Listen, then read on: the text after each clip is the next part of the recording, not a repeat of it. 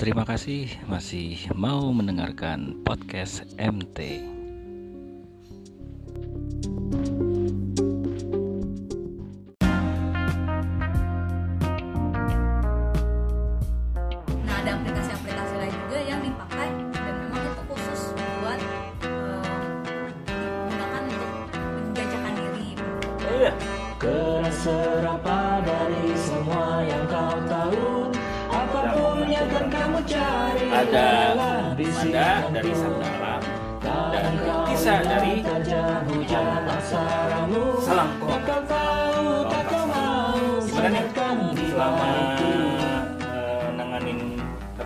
Aktivitas di Kompak tuh ngapain aja sih? Kompak itu kayak jadi gini Kang, Kompak itu tuh sebenarnya aktivitas kita tuh isinya anak muda usia 15 sampai 24 tahun. Tapi ada dibatasin juga, gitu? Enggak sih, tapi ada yang lebih juga. Gua enggak bisa ikut. Bisa, sih, bisa. 15 sampai 24 tahun. Jadi ngomongin ini isu anti kekerasan eksploitasi seksual dan perdagangan anak Kang. Gue 20 sekian, 29 gitu ya. Belum nyampe Ibu. Kasus-kasus apa aja sih yang suka ditanganin sama Kompak tuh? Apa ya, macam-macam sih. Kalau kita kan sekarang sebenarnya Kompak Jakarta karena isinya anak muda, kita tuh lagi fokusnya di pencegahan. Pencegahan apa tuh? Pencegahan yang tadi Kang, eksploitasi seksual dan perdagangan anak. Oh. Gitu. Nah, sekarang kita tuh lagi banyak bicara tentang Child Online Protection. Child Online Protection. Gitu. Perlindungan anak di ranah online. Oh iya. Yeah. Memang seberapa terancam sih anak-anak kita? Nah, jadi Kang, kan sebenarnya tuh semua orang sekarang termasuk anak-anak penetrasi digital itu lagi banyak ke anak-anak. Nah, masalahnya tuh anak-anak sekarang belum paham bagaimana sih sebenarnya menggunakan media sosial atau digital ini dengan baik. Nah, salah satu banyak kasusnya kan suka ada yang ketagihan dan yang lain. Nah, tapi kita tuh kayak masalah itu makin lebih kompleks lagi. Salah satunya itu masalah kekerasan atau eksploitasi seksual. Oh, okay. Jadi itu kekerasan itu ada nyata ya? Nyata. Kasusnya pernah ditangani nggak? Pernah. Ada, gimana tuh? Jadi itu kayak kan yang paling. Soalnya gue taunya itu cuma nangkut-nangkutin doang, ternyata enggak ya? Enggak. Jadi itu kalau misalnya kan Kompak Jakarta itu kan ke sekolah-sekolah di Jakarta, terus juga ada beberapa kota di Indonesia nih yang lain. Nah, terus tuh emang kejadiannya tuh mirip-mirip, walaupun beda-beda sebenarnya. Beda-beda daerah tuh beda-beda polanya. Beda polanya. Nah, misalnya tuh paling sering kayak mereka yang paling sering nih mereka waktu sama pacarnya kirim-kiriman foto. Oh, sama pacar. Iya, kirimin foto naked atau telanjang. Nah, pas putus kayak diancam gitu nih, disebar-sebarin. Oh, kayak gitu. Atau gitu misalnya ya, kayak ketemu sama orang asing terus diculik atau ya gitu deh, atau diperkosa. Kayak gitu deh, Kang. Itu yang paling sering kalau misalnya kita bicara tentang eksploitasi seksual itu yang biasa ditanganin sama Kompak itu mengadvokasi korban. Enggak sih Kang, enggak. Jadi kita lebih kayak kasih tahu nih ada bahaya-bahayanya. Gitu ya. Nah, terus biasanya kan emang ada 1-2 yang datang ke kita refer lagi nih ke siapa. Oh, ada lembaga-lembaga lain yang memang lebih concern untuk penanganan advokasinya. Iya, kalau kasus-kasusnya udah parah banget ya Kang. Tapi kalau misalnya kita sih biasanya kalau misalnya cuma kayaknya nggak terlalu parah atau apa, kita kasih mereka pendekatan secara personal aja. Jadi ada nama program itu Kakak Curhat. Kakak Curhat. Iya. Jadi curhat-curhatan anak-anak itu aman ya? Iya. Kalau ke Kompak Jakarta, misalnya mereka bingung nih harus gimana. Gitu. Emang kalau misalnya kan datang ke sekolah-sekolah, itu responnya anak-anak gimana sih? Maksudnya mereka tuh baru tahu atau sebenarnya udah tahu tapi kadang ya udah gitu aja. Mereka tuh kalau misalnya di daerah nih ya, misalnya di luar Jakarta, mereka itu sebenarnya untuk beberapa hal mereka tahu, tapi ada beberapa hal lagi mereka tuh nggak tahu. Jadi mereka suka membahas, oh ternyata ada kejadian yang kayak gini, atau sebenarnya kejadian itu emang ada, tapi mereka baru tahu, oh ternyata apa yang terjadi sama saya itu sebuah permasalahan yang kalau misalnya ini bisa jadi serius lagi, kayak gitu. Itu sih kalau misalnya. Nah, terus karena masalah seksual itu kan juga masalah yang tabu. Jadi kalau kita tuh Kompak Jakarta, terutama ketika kita ngomong ke orang tua atau guru, agak kesusahan. Karena kita ketika ngomong tentang misalnya kita bilang pendidikan seksual, itu agak mereka tuh langsung ini anaknya diajarkan penetrasi penis ke vagina. Padahal kan enggak kayak gitu. Ada padahal kan sebenarnya kita ngajarin kesehatan reproduksi. Sesederhana ada bagian tubuh lo yang nggak boleh dipegang atau dikirim ke orang lain gitu. Melakukan pendidikan tentang hal itu ternyata masih ada tantangannya tentang ketabuan itu ya. Benar. Oke. Sekarang gue mau agak beralih sedikit, nggak beralih sih sebenarnya. Ini tentang kan yang dihadapi sama Kompak anak-anak muda nih, umur belasan lah, di bawah 20 tahunan atau dia di bawah 25 tahunan lah ya. Nah, mereka itu dalam tren sekarang itu kan pakai sosial media. Biasanya mereka banyaknya tuh umumnya sosial medianya apaan sih? Yang paling umum sih sebenarnya tuh ya kayak kita juga sih kayak Instagram, terus apa sih Line. WhatsApp. Sebenarnya itu yang umum, tapi itu suka ada aja yang baru tiba-tiba kayak sekarang tuh lagi ada yang Hugo ya. Hugo. Nah, itu juga udah mulai kayak agak karena ada beberapa orang juga yang menyediakan jasa itu. Terus Twitter sebenarnya kalau kita makanya kalau kita yang biasa aja paham ini biasa aja, tapi suka ada aja pelaku atau korban yang makanya itu untuk tujuan yang lain. Nah, ada aplikasi-aplikasi lain juga yang dipakai dan memang itu khusus buat digunakan untuk menjajakan diri. Oh iya? Iya, tapi ini untuk konteksnya bukan hanya untuk anak-anak ya, ini juga untuk orang dewasa. Misalnya kayak Tinder. Terus ada Whisper. Nah, ini menarik nih kalau nama Whisper itu sama kayak Tinder juga. Whisper itu sebenarnya dia kayak berbisik gitu. Iya, berbisik. Jadi kalau Whisper itu misalnya gini mas, temen tuh ada yang pakai Whisper. Tapi ini bukan konteksnya bukan hanya untuk anak-anak ya. Ini ekspektasi seksual tapi cara umum. Kenapa ada pakai Whisper? Jadi kita tuh kayak cerita kita lagi bosen nih atau apa, nanti ada yang komen orang-orang, tapi secara anonim. Benar-benar anonim. Jadi Whisper nggak menyediakan untuk nama asli, mereka udah ngasih nama sendiri. Nah, tapi itu ada persyaratan harus berteman. Enggak, jadi di dalam jarak waktu tertentu siapapun pakai Whisper bisa ngelihat open dong ya. Tapi kita maksudnya yang ngeposting itu nggak kelihatan itu siapa? Nggak kelihatan karena kita nggak, nama kita tuh udah dikasih sama nickname. Si nickname-nya tuh udah dikasih sama si ya. Oke, ada nickname. Nah, jadi ada yang khusus, ada yang suka lagi open BO. Misalnya F17 atau F35 atau ada yang curhat kayak Omegle gitu ya. Kayak tapi Omegle buat kayak di forum gitu. Enggak forum. Jadi nanti chatting biasa. Misalnya aku bilang aku lagi di Tebet nih. ASL gitu. Iya. ASL age, sex and location. Nah, gitu deh pokoknya. Chattingan. Nah, terus enggak lagi Tebet nih nanti lagi di mana ketemuan yuk atau apa? Gue lagi kesal kenapa? Gitu. Terus sih bahaya juga ya. Bahaya. Nah, ada beberapa orang tuh juga sebenarnya dia pakai itu ya dia nggak peduli, misalnya untuk sexting tapi dia nggak peduli orangnya siapa. Kalau Tinder kan mungkin ada juga yang kayak gitu, tapi orang-orangnya mungkin karena ada fotonya, ada profilnya jadi nggak ini itu yang saya mau tahu ya. Sih sebenarnya kalau Tinder cuma di Tinder itu kan ada pengalaman nggak teman-teman yang pakai Tinder itu? Ada pak. Ada jadi kalau ada beberapa manfaat sih buat kebutuhan dia. Kalau teman gue ada kebutuhan seksual gitu ya. Jadi teman gue tuh ada beberapa yang pakai Tinder. Gue nggak gue cuma dicetan doang. Jadi ada dan masing-masing orang tuh punya tipe tipe orangnya berbeda-beda. Kalau yang satu ini tipe orang cuman mau hangout doang. Jadi hangout sekadar jadi cari teman ngobrol, mau ke kafe, ngopi darat. Udah cukup sampai situ doang. Terus ada yang kedua dan dia memang tujuannya memang untuk aktivitas seksual. Jadi dia cari pasangan untuk memuaskan hasrat seksual, tapi itu kan do it for consent ya. Jadi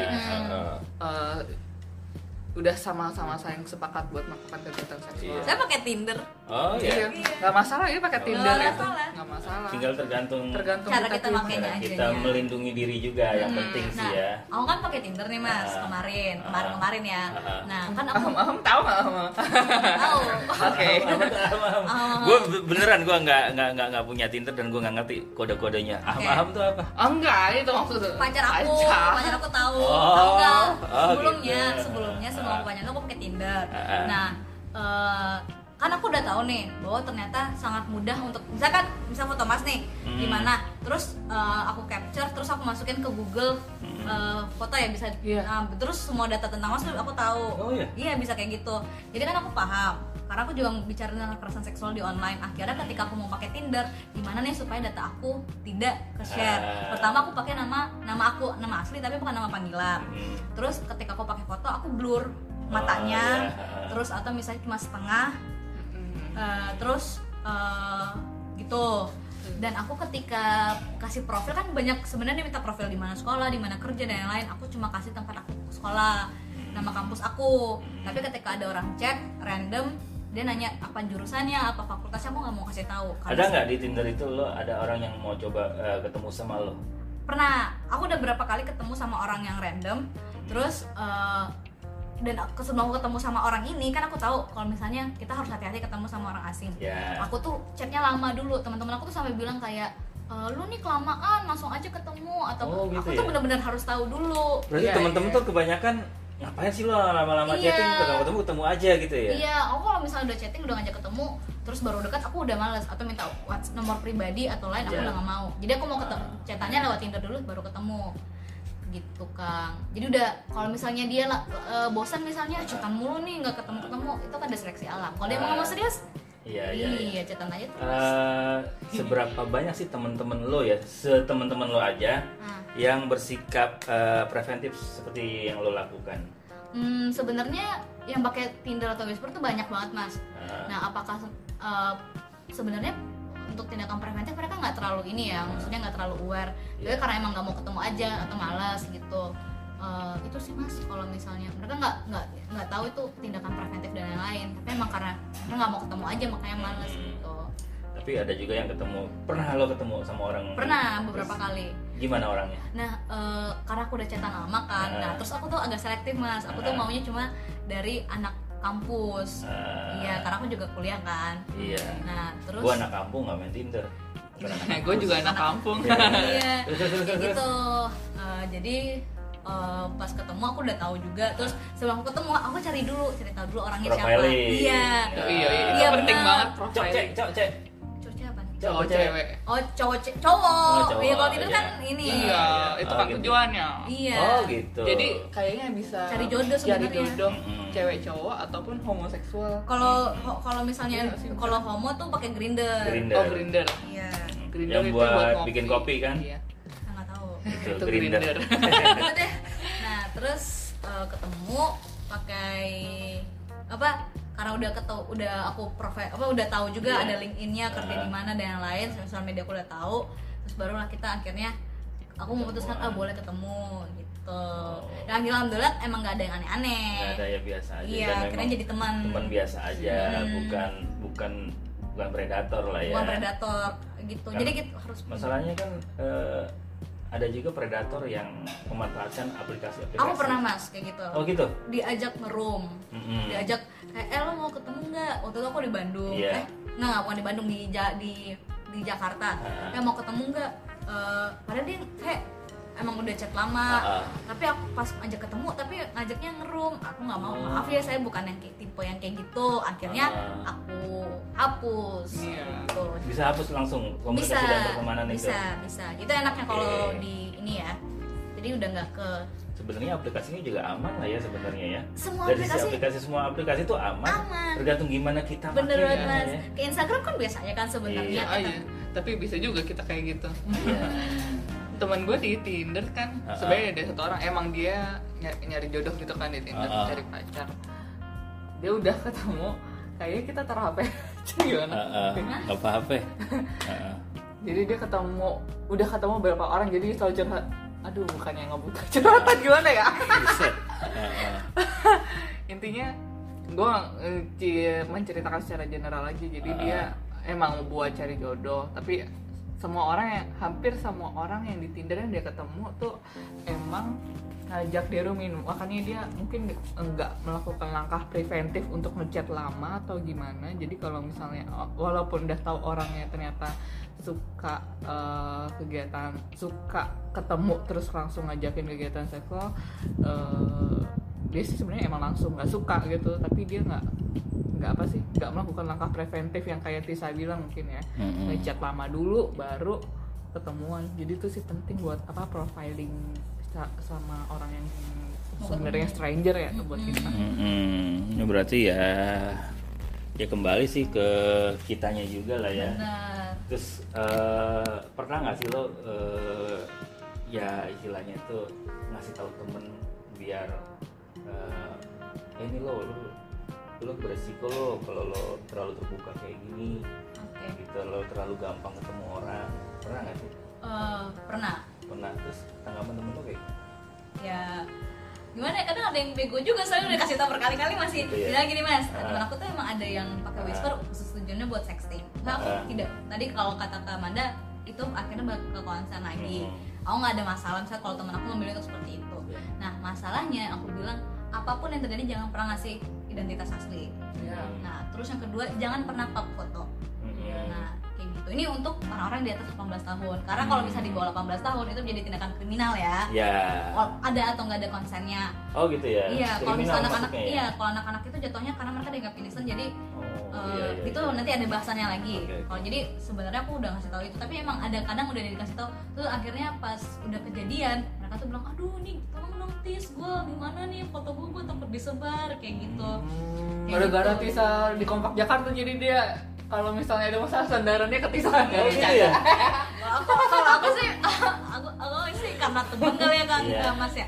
Jadi tuh kayak jadi lu sih bego, udah lah biarin aja lah, tiba-tiba viral aja gitu. Tapi enggak, ya intinya kayak gitu, jangan, pokoknya menggugurkan ininya kasih tahu, jangan pernah terserah apapun pilihannya, tapi jangan mengungkapkan identitas aslinya dan jangan ketika memang dia mau seksi dengan stranger, jangan ada foto apapun ke siapapun sih, bahkan dengan pacar, siapapun. Iya sih sebenarnya. Iya, karena kalau foto udah di share tuh susah lah mau dia apapun. Udah kalau sexting tuh yang di WhatsApp nanti maksudnya sexting tuh pemuasan kasus melalui chatting ya? Iya, melalui chatting. Dulu ada yang pernah ngajakin gue sexting, cuma waktu gue masih SMA ya, waktu gue main apa Ayo Dance ya. Kan suka tukar-tukaran nomor telepon tuh kalau udah dapet temen yang ajak. Ya udah, terus abis itu gue sadar diri nggak mau melakukan.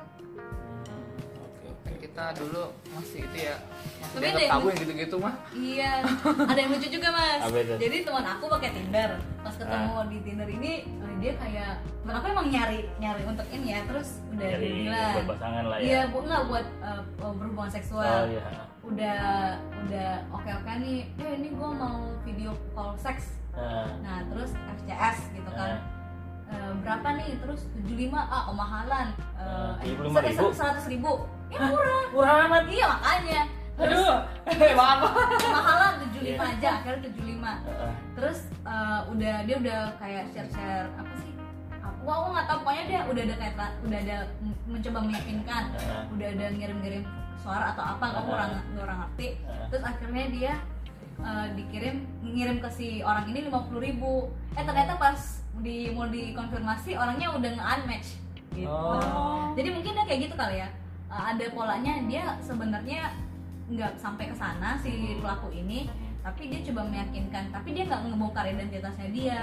Akhirnya kayak gitu kan, orang 50 ribu dalam sehari ada 10 orang, lumayan kan 500. Itu dia belum bayar, terus dia udah bayar 50 ribu. Terus akhirnya pas dia mau konfirmasi lagi, orangnya udah nge-unmatch gitu. Yang seharusnya yang ceweknya itu. Iya, jadi kayak mungkin itu polanya juga. Jadi dia berarti itu hanya mencari korban buat recehan-recehan 50 ribuan. Yang kena adalah cowok-cowok yang bego gitu ya. Lu sih bego. Oh, jadi teman lu cowok nih yang kecil-kecil. Iya. Waktu itu kita kakak semua. Ya karena mungkin harganya gokil loh untuk video call seks ya. 100 ribu dan bisa ditawar apa 75.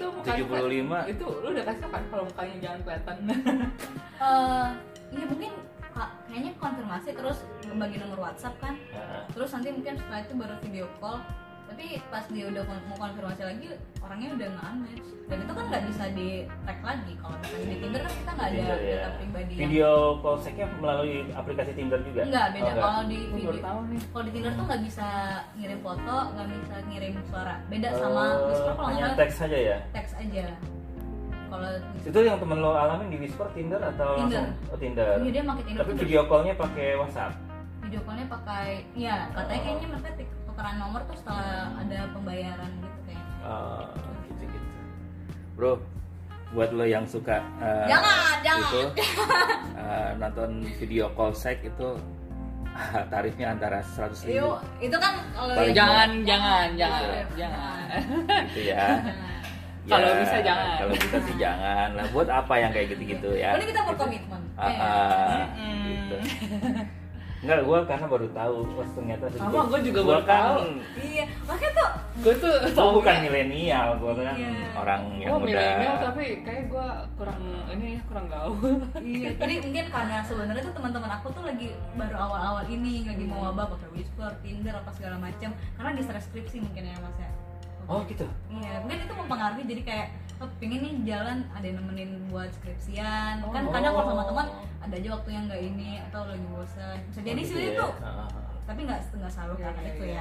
Atau memang kan udah jomblo terlalu lama, akhirnya ini Tinder. Gitu. Tapi itu tergantung dia. Iya. Masing sih gunain. Kalau dulu sih aku mikir apa sih lu pakai Tinder, kayak gue nggak laku banget di hidup nyata. Tapi ternyata punya tujuan lain. Ada banyak motivasi orang beda-beda sih. Wah, gue banyak banget nih dapat informasi nih dari anak milenial nih. Soalnya temen gue pakai Tinder tuh, temen gue pakai Tinder tuh langsung misalnya udah jadian nih, tapi dia abis itu diterbangin langsung ke, saya cowoknya ada di Kalimantan gitu ya. Dikasih tiket dibeli langsung, lalu melakukan hubungan seksual di sana. Jadi gue sampai bingung gitu nih sebenarnya, gimana ya? Sebenarnya effortnya gede juga sih. Iya. Gitu. Ternyata ada yang unik juga. Iya, ada yang sampai mahal, ada yang murah cuma 50.000. Cuma 50.000. Kaget gue kira 75 tuh 7,5 juta, wah lumayan juga ya gitu. Lumayan gimana? Lumayan kalau 10 orang yang dapat ini kan 75 juta, udah bisa DP rumah kan? Iya, 75 juta. Yang 80 juta aja ada.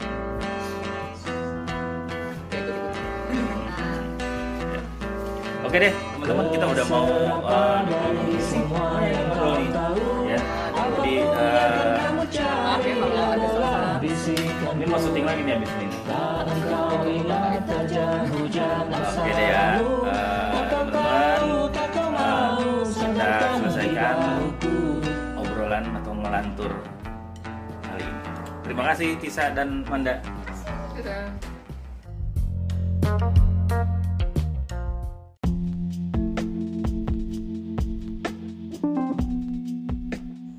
Terima kasih buat teman-teman yang masih mendengarkan podcast MT.